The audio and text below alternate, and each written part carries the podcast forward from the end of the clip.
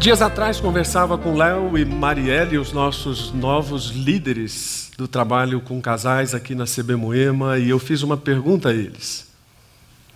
Qual é o papel do trabalho com famílias aqui na igreja? E eles me deram duas respostas que eu considerei muito satisfatórias: refúgio e referência. E muito satisfatórias porque em todos os tempos nós precisamos de comunidades bíblicas que acolhessem pessoas. Alguns poucos anos atrás, eu estava no saguão do hospital onde minha filha fazia o um internato e, aguardando por ela, eu olhei para uma porta e vi na plaquinha escrito acolhimento. E eu pensei, que palavra bonita para um lugar como este. É o que eu sonho para uma igreja. Não é que eu queira sonhar mais do que Deus ou que eu queira sonhar mais do que qualquer outra pessoa. Mas eu gosto de pensar na igreja como um encontro de pessoas dispostas a acolher outras pessoas, dispostas a receber estas pessoas em nome de Jesus, na palavra de Jesus, propiciando conforto, direção e ensinamento. O resto é resto. E neste domingo que nós começamos a pensar sobre isso, quero abrir com vocês no Evangelho de João, capítulo 2, versículos de 1 a 12, para começarmos a pensar sobre o que Deus está fazendo para ensinar minha família a crer em Jesus. Você pode acompanhar a leitura, hoje eu vou falar, você tem a Bíblia aí no celular? Pois é, pode usar, hoje não vou mandar você guardar. Só não esqueça de desligar depois de fazer a leitura ou de colocar no modo avião. Diz o texto: três dias depois houve uma festa de casamento no povoado de Caná da Galileia. A mãe de Jesus estava ali e Jesus e seus discípulos também foram convidados para a celebração. Durante a festa, o vinho acabou. E a mãe de Jesus lhe disse: Eles não têm mais vinho. Mulher, isso não me diz respeito, respondeu Jesus. Minha hora ainda não chegou. Sua mãe, porém, disse aos empregados: façam tudo o que ele mandar. Havia ali perto seis potes de pedra usados na purificação cerimonial judaica, e cada um tinha capacidade entre 80 e 120 litros. Jesus disse aos empregados: encham os potes com água. Quando os potes estavam cheios, disse: Agora tirem um pouco e levem ao mestre de cerimônias. Os empregados seguiram suas instruções. O mestre de cerimônias provou e a água transformada em vinho, sem conhecer sua procedência, embora os empregados obviamente soubessem. Então chamou o noivo. O anfitrião sempre serve o melhor vinho primeiro, disse ele. Depois, quando todos já beberam bastante, serve o vinho de menor qualidade. Mas você guardou o melhor vinho até agora. Esse sinal em Caná da Galileia foi o primeiro milagre que Jesus fez. Com isso, ele manifestou sua glória e seus discípulos creram nele. Depois do casamento, foi a Cafarnaum, onde passou alguns dias com sua mãe, seus irmãos e seus discípulos. Oremos. Senhor, conduz o nosso coração nesta meditação, para que ele não se aparte daquilo que a tua palavra quer ensinar que as nossas ideias preconcebidas e geralmente gestadas num mundo francamente avesso ao Senhor sejam destruídas pela autoridade da tua palavra.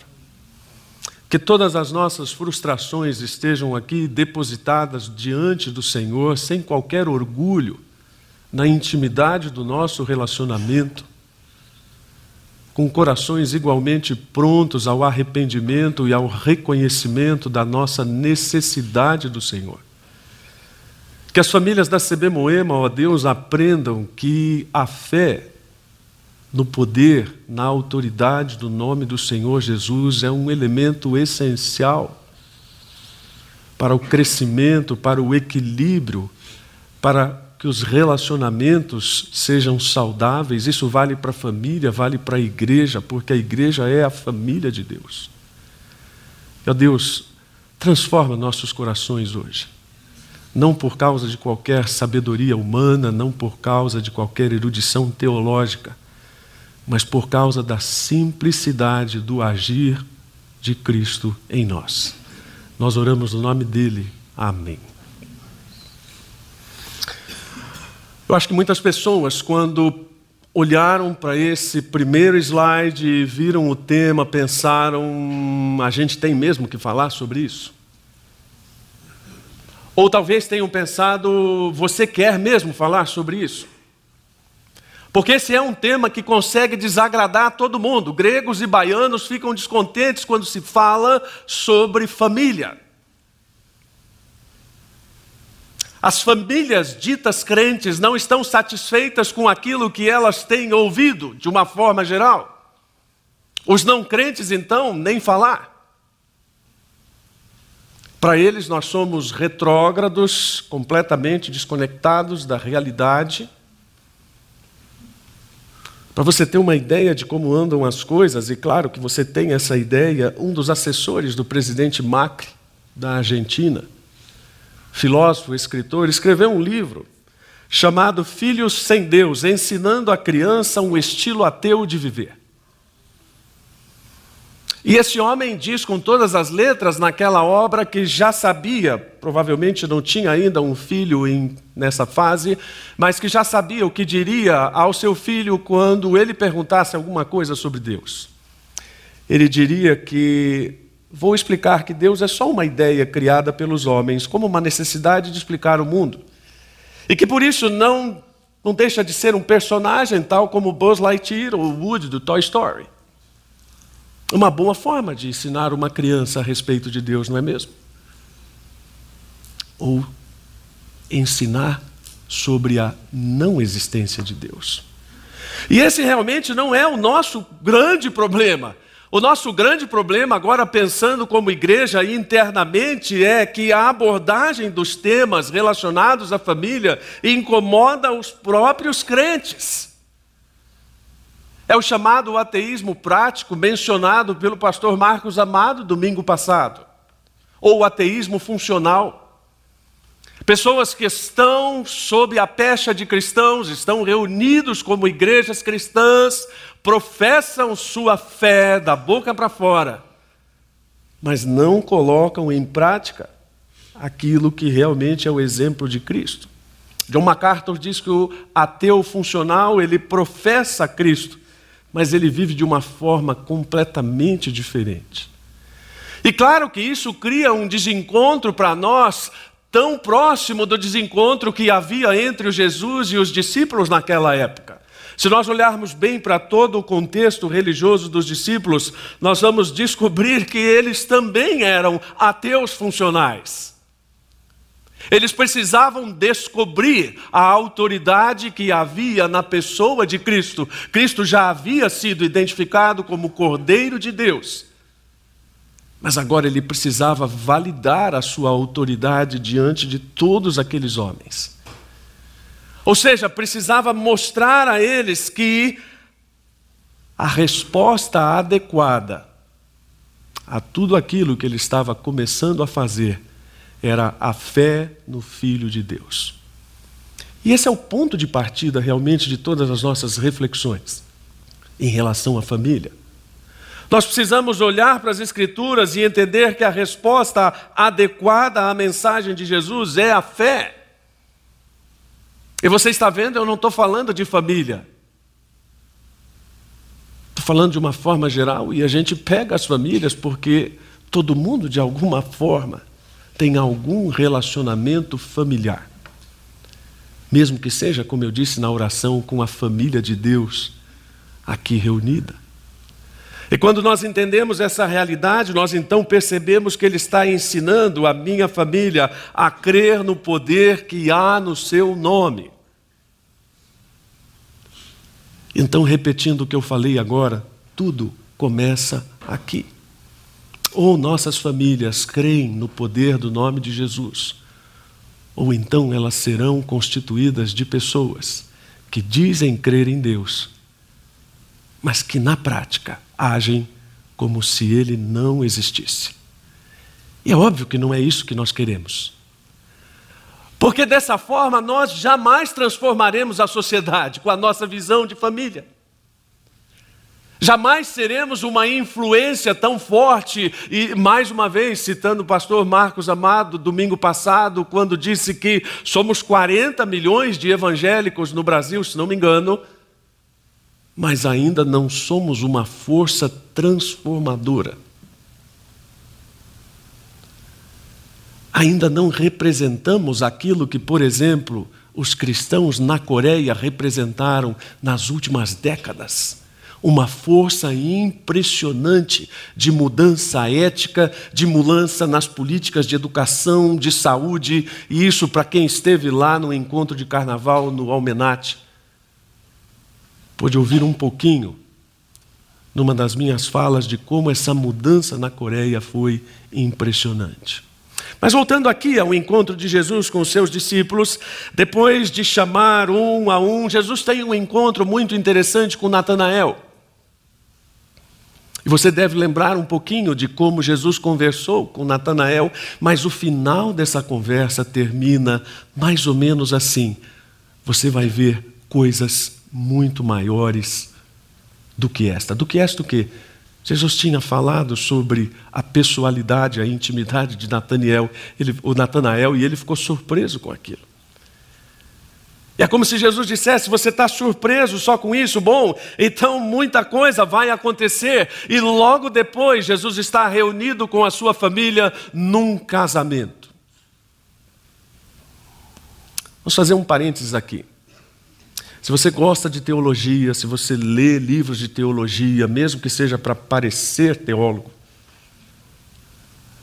você vai ver que existe um sem número de abordagens alegóricas sobre esse texto. E eu quero me deter apenas sobre o aspecto absolutamente prático e relacionado com aquilo que está nas Escrituras. Não quero falar nada além daquilo que está no texto que se pode entender do texto. E você vai compreender por que estou dizendo isso à medida que a gente for desenvolvendo essa narrativa tão interessante logo no começo do Evangelho de João. Mas o que me chama a atenção aqui, logo de cara, é como Jesus era uma pessoa relacionável. Engraçado que, ao ser convidado para o casamento, Jesus não respondeu que isso não era coisa de crente. Você pensou nisso? Essa é uma resposta clássica né, para nós. Eu não vou naquele negócio que eu fui convidado, porque isso não é coisa de crente. Ok, concordo. Aquela confraternização da empresa no final do ano, com prostitutas, bebidas e tantas coisas, pode realmente não ser uma coisa de crente. Mas talvez aquela festinha de aniversário do seu chefe, ateu, Pode ser que seja uma coisa interessante. Há sempre um discernimento nisso. O que estava envolvido quando Jesus se relacionava com as pessoas era a possibilidade de ele ser transformador naquilo e em todos os lugares onde Jesus estava, em todos os relacionamentos. Isso era visível. Jesus queria realmente ensinar as pessoas como elas poderiam exercer a fé, porque na verdade a sua própria presença na terra era a santidade encarnada. Eu gosto de pensar em linhas gerais que Deus se comunicou com o homem. E a maior expressão dessa intenção foi Jesus como homem. A maior mensagem o maior código, o maior símbolo foi a santidade encarnada de Jesus, que serve de referência para nós em todas as áreas do relacionamento. Jesus não buscou o isolamento, não se tornou um asceta, não buscou os mosteiros, não se isolou com os discípulos, mas se integrou com eles a toda a sociedade e então passou a ensinar aquilo que ele veio ensinar: Eu sou o Filho de Deus.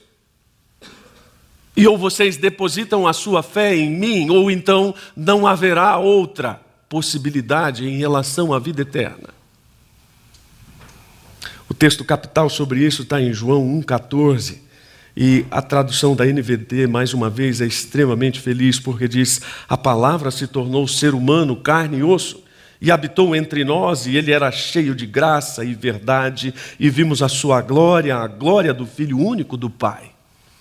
A ideia de que Jesus fez uma tenda e acampou no nosso meio, ela é extremamente compreensível e simpática. De alguém que se entrosa, de alguém que se coloca no nosso meio, de alguém que puxa a conversa, de alguém que vai atrás de nós, que busca amizade que é relacional. E que nesses relacionamentos mostra como deve ser o nosso próprio relacionamento com Deus. Nós usamos muito a expressão cosmovisão, cosmovisão. Toda hora alguém está falando cosmovisão, cosmovisão bíblica. E claro que todos nós precisamos dessa cosmovisão bíblica. Nós, nós só não sabemos como é que a gente faz isso na prática. É simples. Uma cosmovisão bíblica e coerente com João 1,14 é aquela que trata basicamente sobre como moldar as nossas ideias e os nossos relacionamentos, tudo em função de Deus. Não confundir isso com fanatismo na acepção ruim da palavra que normalmente nós atribuímos.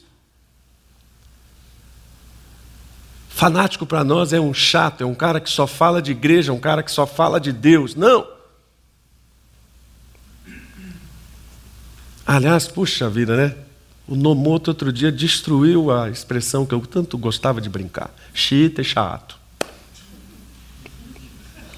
Nomoto destruiu esse meu recurso de humor no sermão. Porque ele me explicou que, na verdade, os caras realmente radicais não são xiitas são os sunitas. Aí eu falei, mas aí não funciona no mútuo. Sunita chato, né? só funciona com xiita e chato. Não vou poder mais usar, a última vez que estou usando com os irmãos aqui. Ah, não é um cara chato, o cara que pensa em todas as coisas relacionadas com Deus, mas é alguém que tem a plena percepção de que Deus está em todas as dimensões da nossa existência. E que vive conforme isso, e que, por extensão, entende que esse é um aceno de Deus para nós, dizendo: quero participar da sua vida. Puxa, não sei você, mas isso me emociona profundamente. Eu nunca fui um sujeito muito comunicativo, de ir atrás de pessoas, de fazer amizades facilmente. E quando eu vejo alguém que tem essa facilidade natural, eu relaciono a Deus e penso como Deus é um sujeito bacana de acenar para mim e dizer: quero me relacionar com você, quero fazer parte da sua vida. Isso é profundamente pessoal. E recusar este aceno de Deus é esconder-se de Deus, ou esconder-se dele, como Adão e Eva fizeram. Eu sei que a Bíblia conta muitas histórias tristes, mas eu não sei quanto a você, quando eu leio Gênesis 3, aquilo que me causa uma profunda tristeza. E, e sabe, não é por causa de Adão e Eva, é por minha causa, por pensar que muito provavelmente eu agiria como eles. É de pensar que toda aquela tristeza causada com a qual nós estamos lidando até hoje poderia ter sido evitada simplesmente se a proposta de Deus fosse aceita integralmente.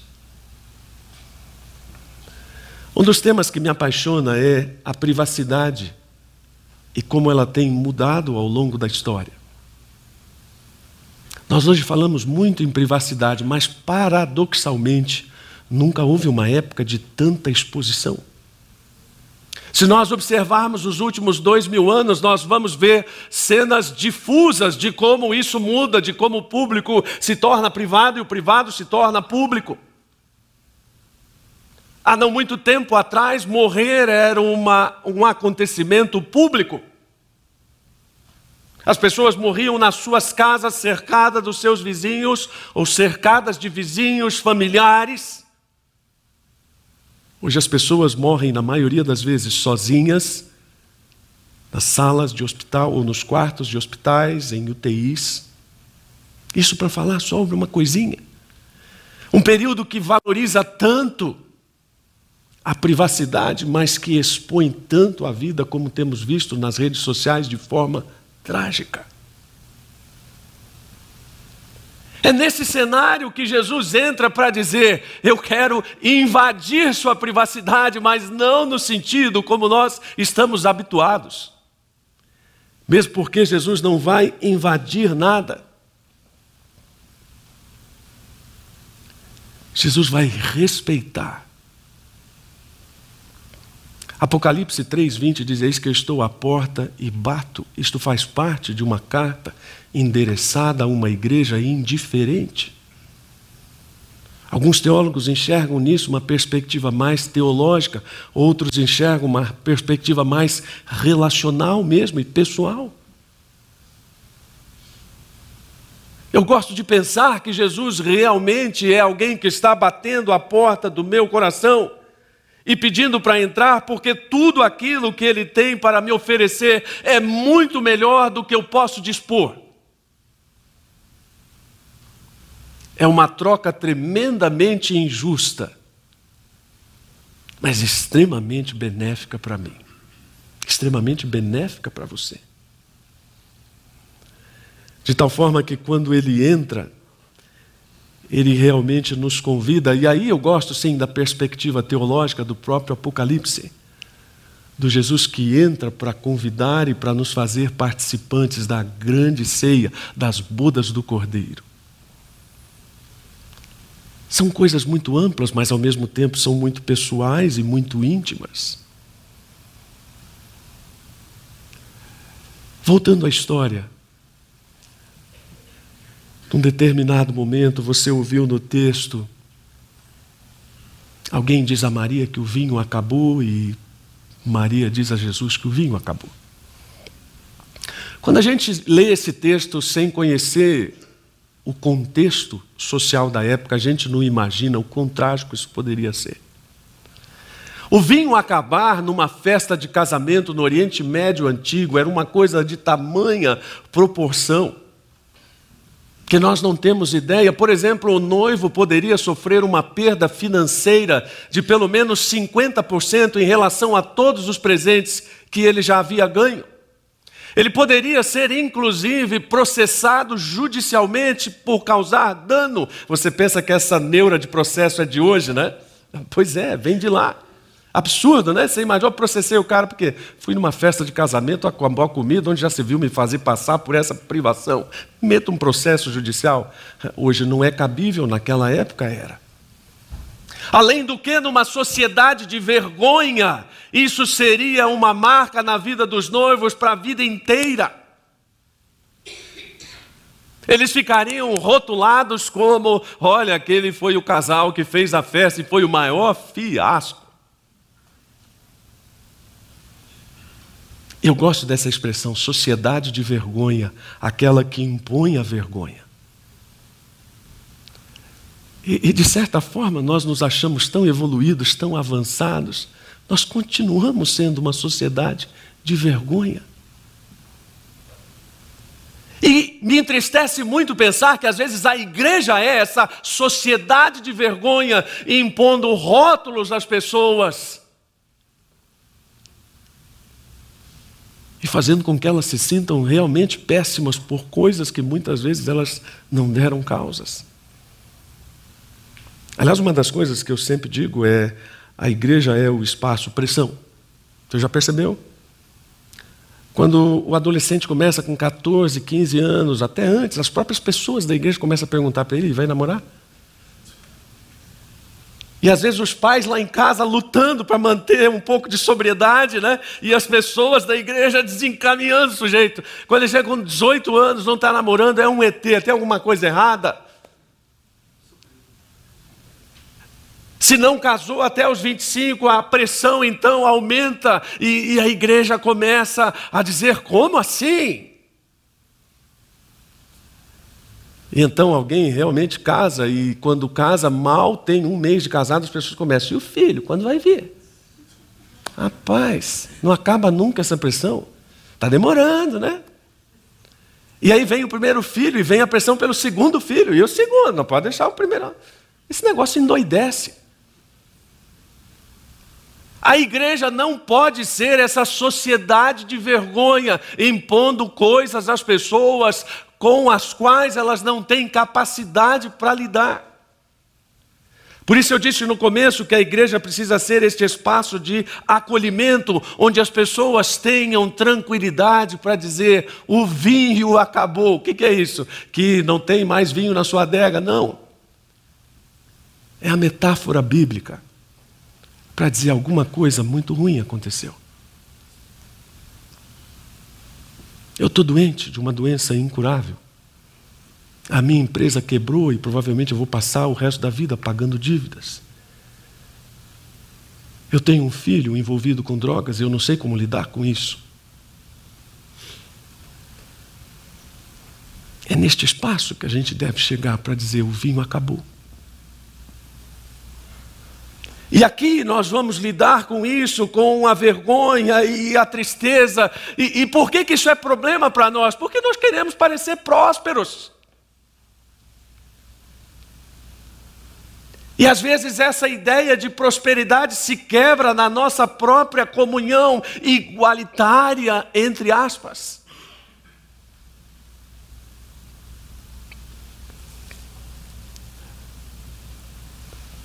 Minha esposa tem alguns livros que são só dela, assim. A mulher que ora, esses livros assim, né? Que a gente só pega assim de longe, né? Dá uma folheada assim.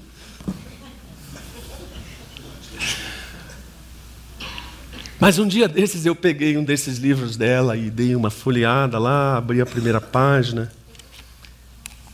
E a autora estava dizendo o seguinte: quão cruel uma igreja pode ser ao lidar com os problemas das pessoas. E ela contou de uma reunião de oração, de mulheres que se reuniam semanalmente para orar por suas famílias, seus problemas, enfim, tudo aquilo que a gente põe numa reunião de oração. Então a esposa de um pastor estava muito aflita porque eles precisavam vender um imóvel e estavam orando há oito meses por aquilo. E nenhum negócio aparecia, e eles precisando do dinheiro, e os problemas se agravando, e nada, e nada, e ela aflita, todas as semanas colocando aquilo em oração. E então, alguns dias depois, uma outra mulher pediu pela mesma coisa: Olha, eu gostaria que vocês orassem, porque nós precisamos vender um imóvel. Na semana seguinte, quando aquelas mulheres se reuniram, aquele imóvel já havia sido vendido. E a esposa do pastor, a esposa do pastor foi para casa triste. Disse: Deus, eu estou orando há oito meses. E essa minha irmã, em uma semana, vendeu a casa. Sabe o que, que nós fazemos com isso? Nós nos recolhemos. Eu não vou dizer mais na reunião de oração que eu tenho um imóvel para vender, que eu estou na maior pindaíba, que o meu filho está dando problema. Eu vou fazer aquela fachada, aquele descanso de tela de santo. Vou fingir que está tudo bem. Vou repetir os chavões de evangelho. Como Deus é maravilhoso, Deus é 10, Deus é bacana. E aí eu volto para casa como um ateu funcional. Se nós queremos ser realmente uma comunidade bíblica e comunidade de amor, precisamos entender o que é acolher as pessoas para dizer para elas: ah, ok, nós estamos à disposição de você para ouvir que seu vinho acabou. E vamos abraçar você. Não vamos dizer que vamos arrumar uma taça de vinho, porque aí já é um pouco longe, talvez na sua casa. Mas continuando na metáfora, nós vamos, como igreja, dizer aquilo que Jesus diria para essas pessoas: que a alegria pode acabar por um momento, mas ela pode ser renovada. E aqui começam a acontecer coisas muito interessantes. Porque quando o vinho acaba, a nossa tendência natural é pensar: por que acabou?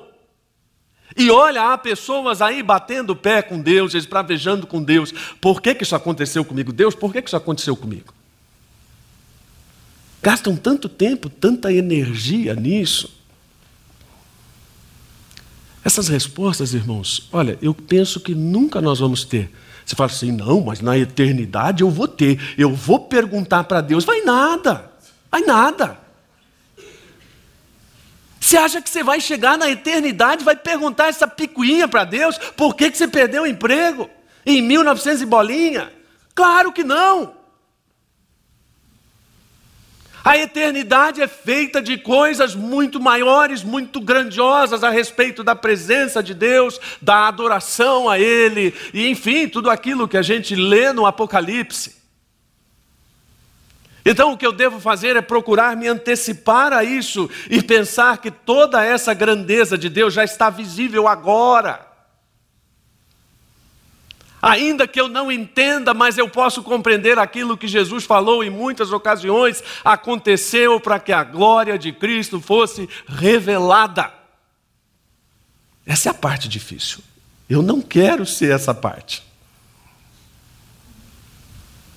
Aí eu nem tinha ouvido a história do Vanderlei ainda, eu era fresquinho aqui de Sobemoema, ainda sou.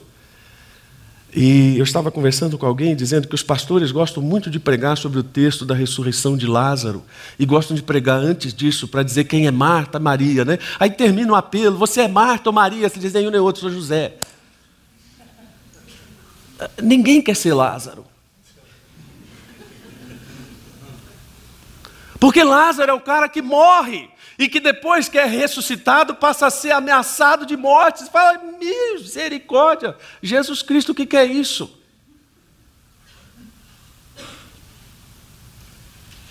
É o que a Bíblia diz. Lá em João 11:4, quando Jesus ouviu essas coisas, ele disse: A doença de Lázaro não acabará em morte. Ela aconteceu para a glória de Deus, para que o Filho de Deus receba glória por meio dela. Imagine você, um pastor, dizendo isso para uma pessoa que não tem como dar alimento para os seus filhos. Então, se preocupe, irmão. Essa situação está acontecendo para a glória de Deus. O raciocínio rápido e certeiro é dizer: Deus tem interesse que meus filhos passem fome para que a glória dele seja revelada. Imagine o peso de dizer para uma pessoa que está sofrendo dores terríveis por causa de uma doença, que aquilo está acontecendo para a glória de Deus. A gente quase fala e sai correndo. Né? Ainda bem que a gente tem a sabedoria de Deus. Porque a gente diz essas coisas malucas, entre aspas, da Bíblia e fica só esperando para ver o que, que vai acontecer. No final do ano retrasado, uma ex-ovelha minha que mudou-se aqui para o ABC ligou para mim e disse: Pastor, meu pai está morrendo. Eu preciso que alguém vá falar de Cristo para ele. Ele só tem 24 horas de vida, não mais que isso. Mas tem um detalhe. Vá preparado, porque ele sempre odiou ouvir de Deus e da Bíblia. Imagine como você vai, né? Já imagina o sujeito de metralhadora na cama esperando você entrar para ele metralhar você. Eu fui clamando a Deus por sabedoria para dizer àquele homem alguma coisa que o conduzisse à vida eterna. Eu cheguei, me apresentei, disse: Muito prazer, eu sou o pastor Wilson, fui pastor da sua filha por muitos anos. Ela me pediu que viesse aqui dizer alguma coisa para o Senhor hoje. E o que eu vim dizer para o Senhor é que Deus quer que o Senhor viva para sempre. O homem fraco, quase sem respirar, regalou dois olhos para mim e disse: Como é que é? É. A sua filha não quer que você morra. Fiz um apelo, ele aceitou a Cristo e depois eu liguei para ela e falei: Seu pai aceitou a Cristo? Ela falou: Não acredito. Falei, mas era para eu ir lá ou não era?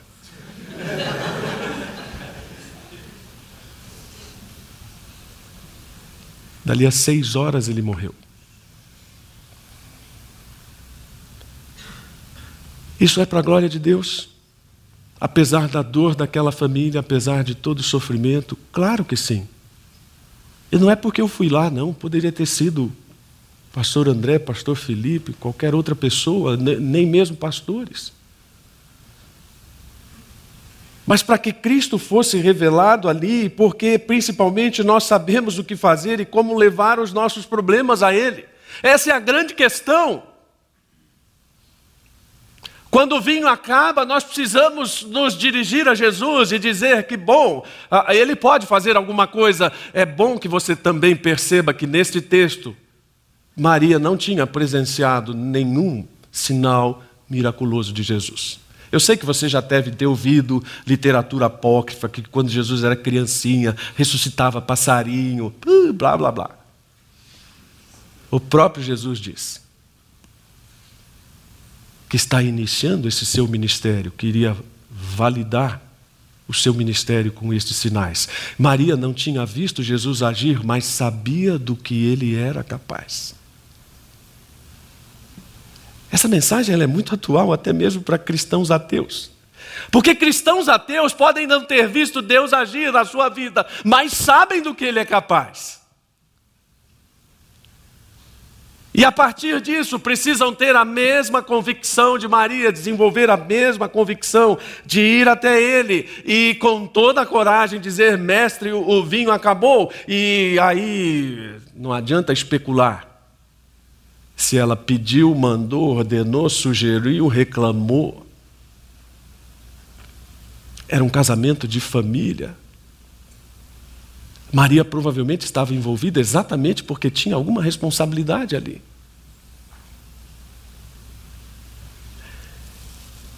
E então Jesus responde a Maria de uma forma que nos parece tão rude, né? Mulher, que tenho eu contigo?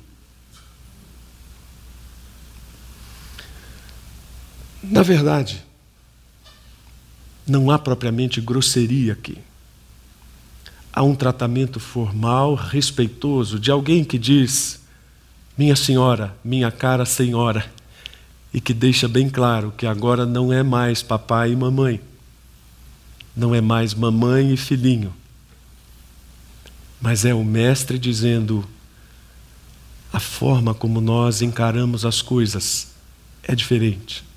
A tradução mais adequada seria realmente: que tenho eu contigo? Você fala, nossa, pastor, se isso não é falta de educação, é o que então? Não é.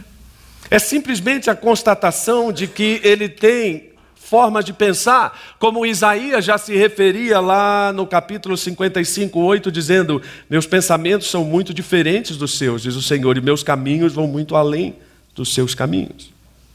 Ele conhece todas as coisas, e quando ele diz: Não é chegada a minha hora, é porque tudo aquilo que Jesus fazia tinha como referência a cruz. E ele próprio vai caminhando com os discípulos até o momento em que ele diz: Agora eu posso revelar, agora é chegada a hora. E ele vai estabelecendo essa cronologia das suas validações, da sua autoridade. E por isso que ele está dizendo para Maria o mesmo que ele está dizendo para nós. Eu posso lidar com o seu vinho que acaba, mas eu tenho o meu tempo e os meus métodos. A gente é muito bom de dar palpite para Deus, não é mesmo? Eu uma vez preguei uma mensagem com o título Se Eu Fosse Deus. E olha, não tem nenhuma originalidade nisso. Copiei do Márcio Garcia. Achei tão bacana o Márcio fazer um sermão que eu fui de uma inveja santa, fui lá e fiz um igual. Se eu fosse Deus. Porque a gente é craque em dar palpites para Deus dizer como ele deve agir. E nós esquecemos daquilo que está óbvio na Bíblia, que está óbvio nesse texto, que ele tem não apenas o conhecimento do tempo que ele quer cumprir, seja no seu plano escatológico, seja no seu relacionamento pessoal, ou até em relação ao método. Poucos meses atrás, todos souberam do falecimento de Billy Graham, mas pouca gente conhece da história do filho de Billy Graham.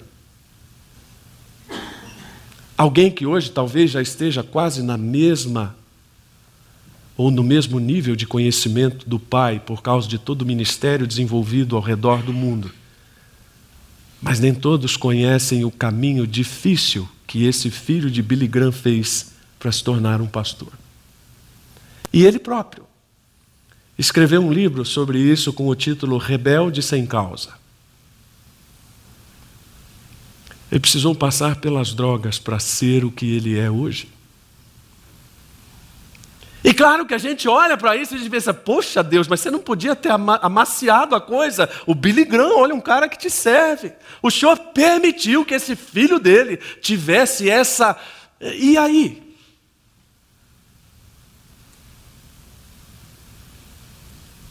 Que, que Deus faz com essas pessoas? Deus trabalha de maneiras que nós não temos a menor condição Alguns dias atrás, um rapaz lá da igreja em Santos que eu pastoreava me chamou pelo Facebook e disse: Pastor, tem uma coisa que eu preciso que você ouça e veja. E aí ele então me mandou um videozinho com a mensagem de um rapaz que foi resgatado das ruas e que agora está se tornando pastor e missionário no Rio. Um morador de rua drogado que agora é pastor. Mas, ah, mas isso aí é um estereótipo. Não, não, não. Isso não é estereótipo, isso não é rótulo, isso é o poder transformador do Evangelho. Aquilo que Jesus está querendo ensinar aí. Aquilo que ele está querendo dizer a respeito das coisas melhores que virão depois que ele transformar, e numa alusão direta, sim, a tudo aquilo que o vinho novo representa, que não dá tempo para falar aqui, o Evangelho em relação à lei, o Evangelho em relação à velha aliança, e tudo aquilo que Deus continua fazendo novo. No âmbito das pessoas, no âmbito da sociedade, no âmbito das famílias, agindo com aquilo que elas têm. Jesus trabalha com aquilo que havia ali, potes de água, provavelmente 600, 700 litros de água. Você pode imaginar isso? E Jesus diz: pode encher tudo. Eu gosto de ficar pensando nas, nas minúcias da coisa. Quando Jesus, depois de ver os potes cheios, potes grandes, diz aos homens: podem levar ao mestre, mestre da cerimônia. Aquele que era capaz de fazer a dosagem de vinho em teor alcoólico muito mais baixo que o dos nossos hoje, para que ninguém se embebedasse numa festa de sete dias, por exemplo. E então eu imagino um funcionário dizendo para o outro, né, rapaz, nós vamos levar água para o cara. Você faria isso? E ele diz, bom, vamos, né? Mas e se o cara brigar comigo? Não sei. Sei lá, a gente diz que não foi a gente, que mandaram. E quando o vinho chega até aquele homem, ele diz: Por que vocês guardaram o melhor para depois, se o costume era o melhor vinho primeiro? É claro que isso não é alegoria, que isso tem uma série de implicações para nós, e essas sugestões elas são bem simples. A primeira, quando o vinho acabar, reconheça a ação divina em cada pequeno avanço. Eu sei que as nossas orações elas são sempre com um objetivo cirúrgico. Senhor, resolve agora. Senhor, costura agora. Senhor, corta agora. E, Deus vai prolongando aquele negócio, né?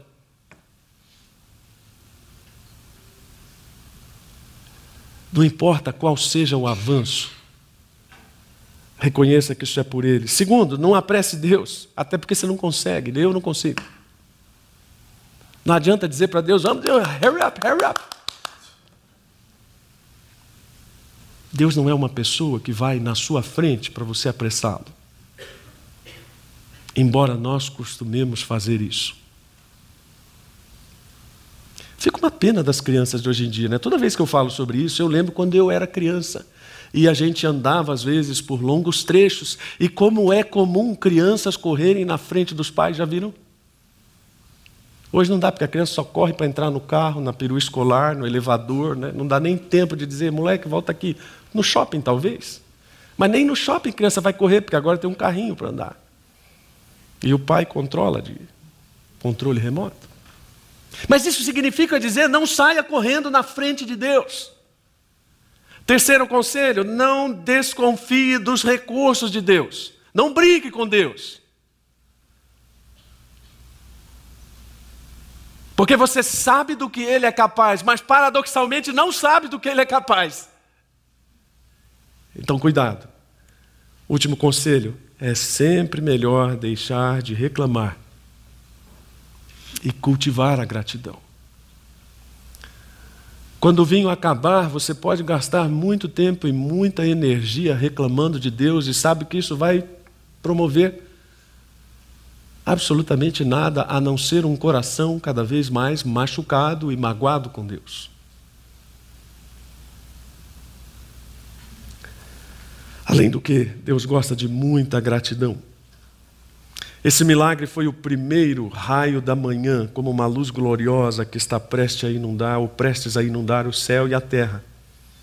O primeiro milagre de Jesus revelou sua glória como enviado de Deus para subjugar todas as coisas para si mesmo.